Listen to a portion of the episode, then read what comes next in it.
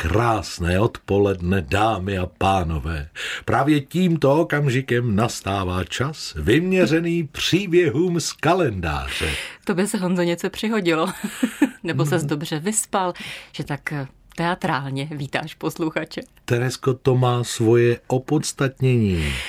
Aha, tak já už chápu. Ty hned najíždíš na dnešní téma. Ano. A my si vlastně připomeneme výročí jedné velmi slavné osobnosti z oblasti... Moment, moment. Myslím, že oblast lidské činnosti jsem svým úvodním výstupem už naznačil dostatečně. Dobře, nechť si posluchači domyslí a my k tomu jako vždycky přidáme tři indicie. No indicie první vám moc nepomůže. Zní totiž metoda.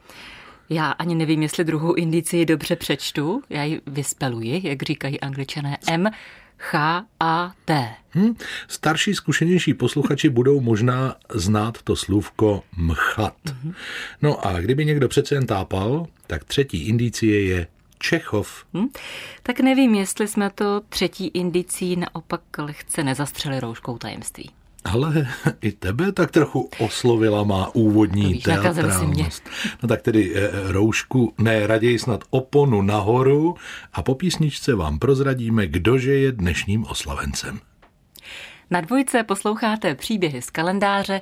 Dnes jsou vašimi průvodci Honza Kovařík a Tereza Stýblová. Do Moskvy, do Moskvy, do Moskvy. Koukám, Honzo, že tě to ještě nepřešlo, ta teatrálnost. Ty se s tom našel. No ona prostě k dnešnímu tématu patří. Stejně jako ten citát z Čechových tří sester. Ano, který nám naznačil, kam se za naším oslavencem vydáme. No a kdo to je? Koho spojují indicie metoda mchat? A Čechov. Tak není pochyb, že jde o Konstantina Sergejeviče Alexejeva.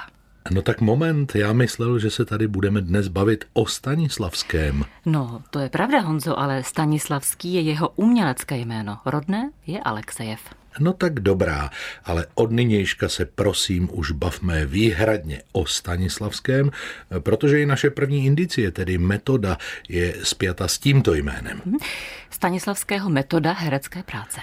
Indicie druhá, tedy mchat, je zkratka, pod kterou snad alespoň někteří znají eh, Maskovský chudожественный akademický teátr, uh-huh. tedy Moskevské umělecké divadlo. Hezky pěkně, musím říct. to víš, letadřiny.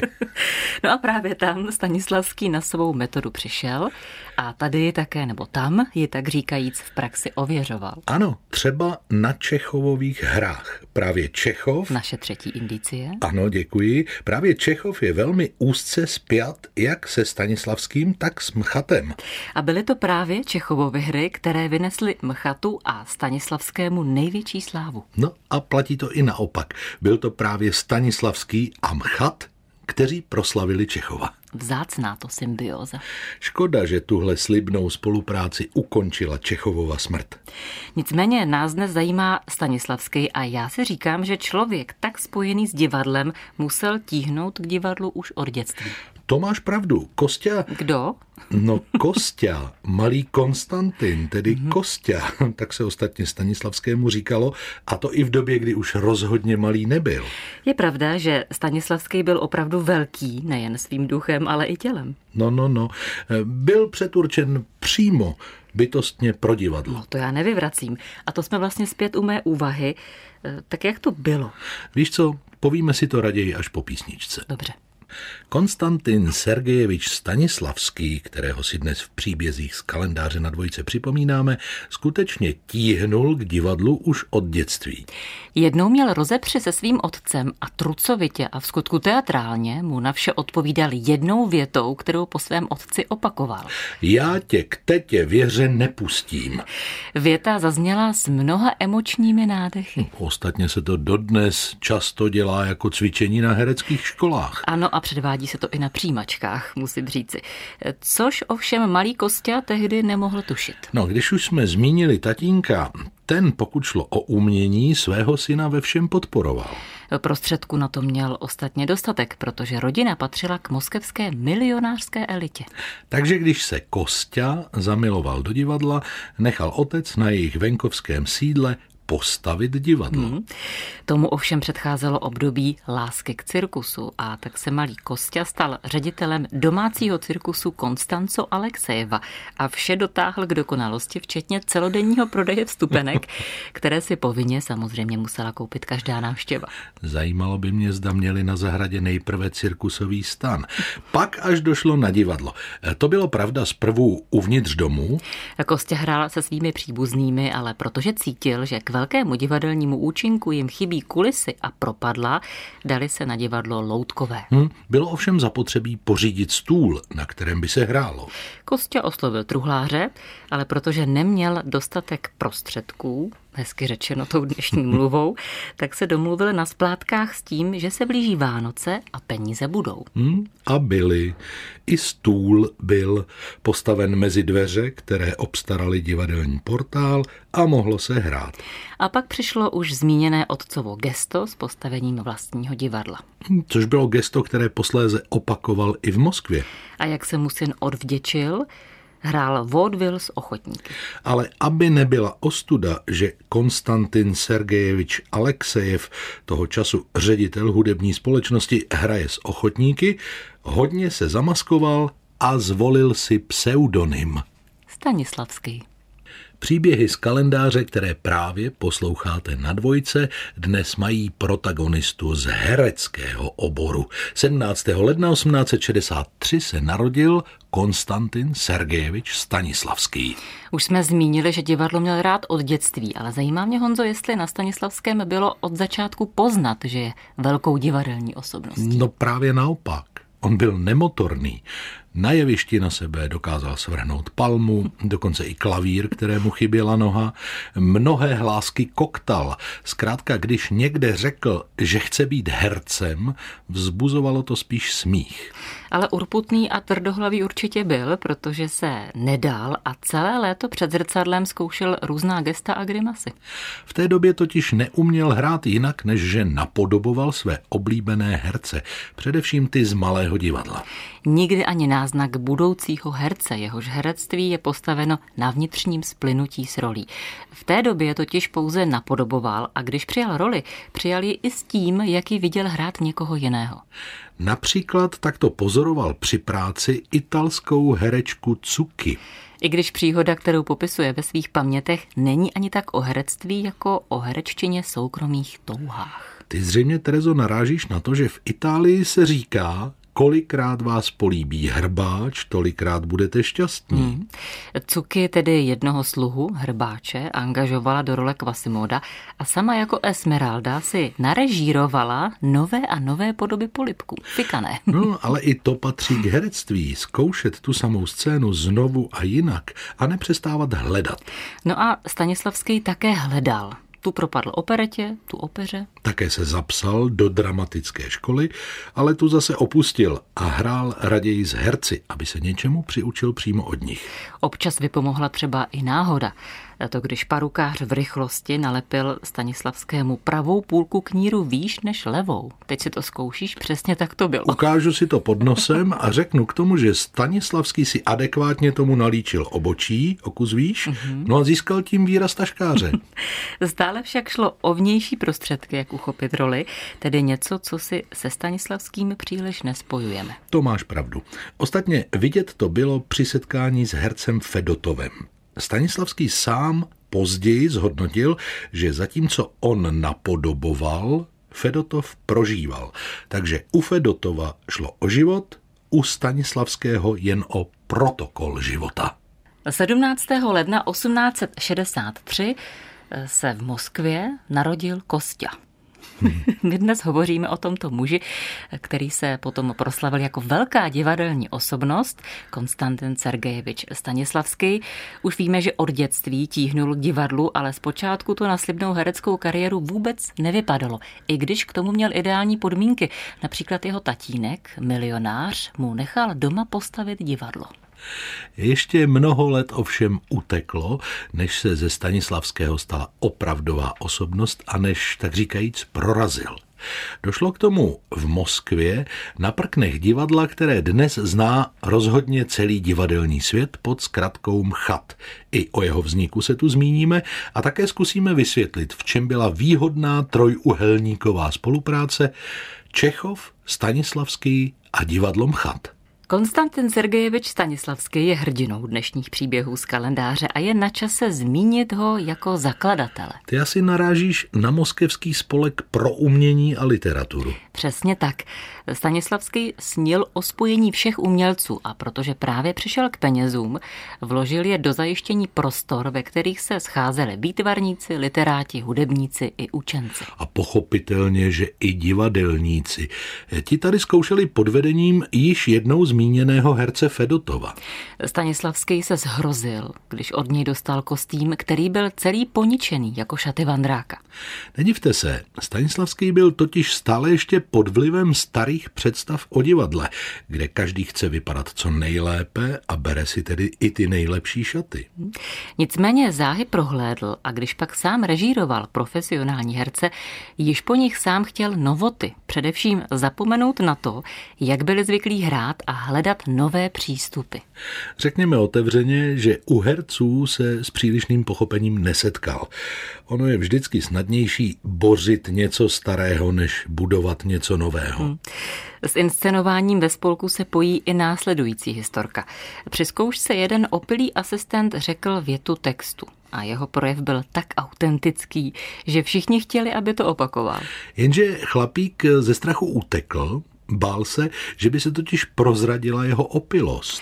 Nezbylo, než tedy cíleně opít to si představuji, jak to v Rusku probíhalo možná jednoduše, baritonistu, aby to řekl za něj. Ale nebylo to ono.